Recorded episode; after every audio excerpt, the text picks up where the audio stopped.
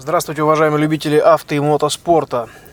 Этот выпуск я записываю на Биваке в городе Дахла. Сегодня финишировал спецучасток, пятый спецучасток ралли-марафона Африка Эко Рейс. Бивак стоит в очень красивом месте на берегу Атлантического океана. Огромное количество скайсерферов тренируются на волнах и в заливе. Место очень красивое, и завтра у нас здесь, на Биваке, будет день отдыха. Мы наконец-то сможем полноценно отоспаться, отдохнуть, восстановить свои силы, а у механиков получится наоборот э, полностью полноценный рабочий день, так как нужно будет практически всю машину перетряхнуть, перепроверить, заменить большое количество запчастей.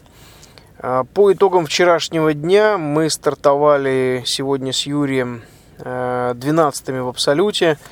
По просьбе э, менеджера команды нас передвинули поближе к лидерам, к первой десятке. Ну, во-первых, в целях безопасности, чтобы у нас было меньше обгонов. Во-вторых, чтобы не мешать тем, кто едет в гарнире, не пугать их лишний раз рыком нашего мотора. А сегодняшний спецучасток у нас стартовал прямо с бивуака. Длина его составила 456 километров, 600 метров. И уже после финиша был Лиазон длиной 242 километра по асфальтовой дороге сюда до бивака Дахла. Спецучасток был очень скоростной. Э, большие расстояния, часто большие расстояния были между позициями в 13, 3, 5, даже 25 километров. Э, при этом было достаточно каменисто и уже по вчерашнему дню, так сказать, используя опыт вчерашнего дня, мы взяли на всякий случай три запаски. Конечно, камней не было в таком количестве большом, как вчера. Э, песчаные ходовые щебенчатые дорожки, Э, разгонялись и до 170 и выше. Но сегодня очень сильно удивила навигация. Но не в самом начале, а скорее в конце. И покрытие напоминало дороги, как э, в Катаре на этапе Кубка мира. Я даже сделал отметку в дорожной книге о том, что действительно где-то начиная там, с 40 километра э, трасса очень напоминала, напоминала Катар. То есть э, большое количество дорог, следов от впереди идущих машин почти не остается. Длиннющие шлейфы пыли за автомобилями, что осложняло э, возможности обгонов. Но, тем не менее, шли достаточно быстро. Э, иногда, э, точнее не иногда, вот несколько раз даже в дорожной книге я отметил, нужно было строго держаться курса. Почему-то именно сегодня организаторы допустили порядка пяти или даже 10 опечаток, то есть э, в позиции, например, нарисована развилка налево на курс 261, на самом деле курс 261 развилка направо, а не налево. И таких позиций было достаточно много, нужно было быть предельно внимательным. Ориентиров практически не было, особенно на больших ровных плато.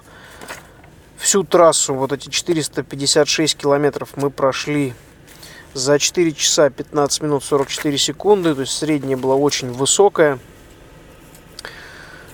А, стартовали за КАМАЗом, ну вот спасибо экипажу КАМАЗистов. На 127 километре у нас было КП, пропустили нас очень корректно, сразу после КП прижались вправо. И дальше мы уже помчали в своем темпе нагонять участников. А, из того, что сегодня у нас происходило, в принципе, ничего серьезного не произошло. По сравнению со вчерашним днем, по крайней мере. А, пробили всего одно колесо. Блудов не было. Пару раз отклонялись от маршрута, но шли параллельными дорожками и достаточно быстро э, находили нужный курс. Просто плавно я пересчитывал, вернее, курс, и мы плавно сходились с нужной дорогой, чтобы не терять темп, не рыскать в поисках нужных дорог раза два или три мы так отклонялись, но тем не менее быстро я находил нужный курс. А, огромное спасибо, кстати, Юрию, что он включается тоже в процесс и понимает, что если остановиться, начать кружить, будет только хуже. Поэтому включается в процесс поиска нужных направлений очень быстро и понимает, о чем, в общем-то, чем мы должны заниматься в поисках дороги. А, на 160 километре, к огромному нашему сожалению, у нас загудел передний редуктор. Сначала пошел запах трансмиссионного масла. Далее редуктор стал все сильнее и сильнее и громче э, гудеть. После чего пошли уже вибрации. И, к сожалению, э, километров через, наверное, 50, да, где-то с 200 километра его уже стало даже подклинивать. И он стал тормозить. То есть наша максимальная скорость сегодня была где-то от 160 до 175. Из-за того, что редуктор полетел и он начал тормозить нас, у нас максимальная скорость резко упала до 145-146 км в час. Быстрее машина просто не могла разогнаться и даже пробили одно колесо. А, на КП-2 на 185 километре Э, стоял Вадим Притуляк, но, к сожалению, ничем нам помочь не смог. Жан-Луи Шлиссер также стоял, нам сдал подсказочку на пальцах, что мы десятые идем в абсолюте. А, то есть двоих всего обогнали. И после чего началась еще более сложная навигация по курсам. Я как раз вот листаю дорожную книгу, ища свои пометки, вот снова поправка, что направление было указано неверно, надо было идти только курсом. Вообще сегодня день навигации, то есть надо было строго смотреть за э, отсчитанным расстоянием и курсом, потому что дорог такое количество, что искать какую-то похожую нарисованную на картинке было абсолютно бессмысленно, можно было уехать вообще в неизвестном направлении.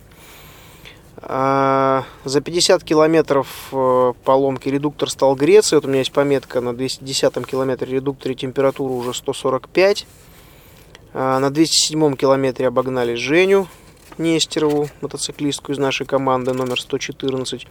Довольно бодро она шла.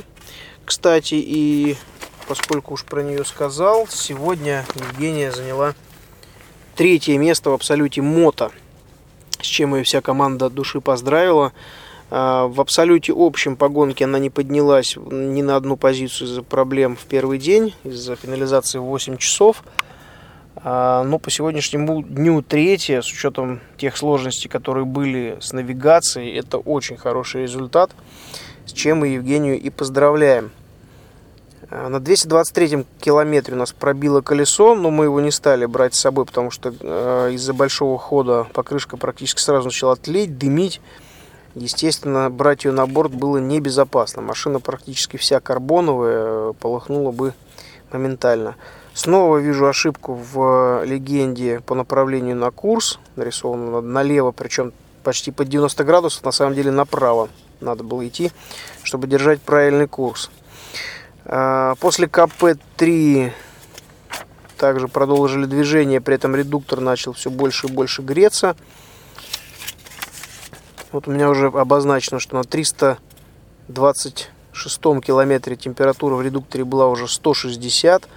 Гудение было такое э, от редуктора, что вот сейчас уже у нас, сейчас скажу, который час, 8 часов вечера мы финишировали около трех часов дня, где-то в полчетвертого. Звон в ушах у меня до сих пор стоит, хотя на Лиазоне я ехал в берушах. Э, вой от редуктора был просто невыносимый. Так, дальше у нас температура снова росла. А после КП-4 на 351 километре Начались массовые приключения у всех, которые с одной стороны позволили нам вырваться вперед, с другой стороны огромное количество народу потерялось. Дело в том, что после КП-4 пошли очень большие расстояния между позициями, то есть 5 километров, 25 километров, 9, снова 5, снова 8, 11, 10. Ориентиров практически нет, то есть обозначено, что вот надо взять нужный курс и идти периодически встречая какие-то кучи камней такие песчаные кучи, сверху на них пирамидки из камней небольшие. Ну, видимо, местные выкладывают, чтобы как-то самим ориентироваться в пустыне. А, и вот буквально через 5 километров от КП а, очень большое количество автомобилей ушли, ушли куда-то левее на неправильный курс. Мы тоже на некоторое время потеряли дорожку, но продолжали идти правильным курсом. Нас догнали два КАМАЗа, и мы так втроем ехали выискивая нужный маршрут на протяжении 5-6 километров. Э, После чего почему-то КАМАЗ Сергея Куприяна ушел резко влево, в ту долину, где заблудилось очень большое количество экипажей. Мы же привязались, я утвердился в курсе, что точно мы на правильной дороге, и помчали дальше к финишу. А, при этом температура в редукторе уже на 340, на 434 километре была 171 градус, и мы реально с Юрой переживали, как бы его не заклинило, либо его там не разнесло в щепки. Это могло привести к тому, что нам бы пришлось останавливаться, отсоединять передний кардан, так как э, у машин, например, в э, группе Production T2 на Toyota Land Cruiser 200 или Nissan Patrol э, привод передний подключаемый принудительно либо электроникой, либо рычагом. А на нашем автомобиле постоянный полный привод, поэтому это привело к тому, что нужно было бы остановиться и отсоединять кардан. Это была бы еще гигантская потеря времени. А на 440 километре организаторы снова нам устроили игру прятки с навигацией. Э, вчера, соответственно, внесли несколько модификаций, порядка 10 позиций, э, на такое плато, на котором дорог практически нет. Плюс, э, как выяснилось, уже на финише мы вырвались на пятое место в абсолюте. И вот на этом плато с полностью отсутствующими дорогами нужно было идти постоянно только курсом. Дистанция пройдена, значит, нужно встать на следующий курс снова дистанция пройдена, встать на другой курс, э, не привязываясь к дорогам вообще, потому что они то были, то не было, то появлялись, то исчезали. Тем не менее, мы финишировали, и с очень неплохим результатом. Мы по сегодняшнему дню четвертые в абсолюте. К сожалению, из-за вчерашней проблемы подняться в абсолюте э, всей гонки почти не удалось. Буквально пару позиций только отыграли. А, и, повторюсь еще раз, мы прошли этот спецучасток за 4 часа 15 минут 44 секунды. 456 а, километров 600 метров. На самом деле, средняя очень высокая.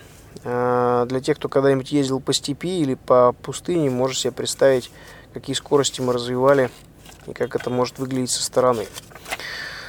На КП-4 у нас сегодня такой забавный случай произошел. К нам залетела в салон бабочка Э, которая до самого финиша э, ехала с нами, следила за экипажем, можно сказать. Причем очень получалось забавно, на торможениях она летала по салону, на разгоне она цеплялась в панель.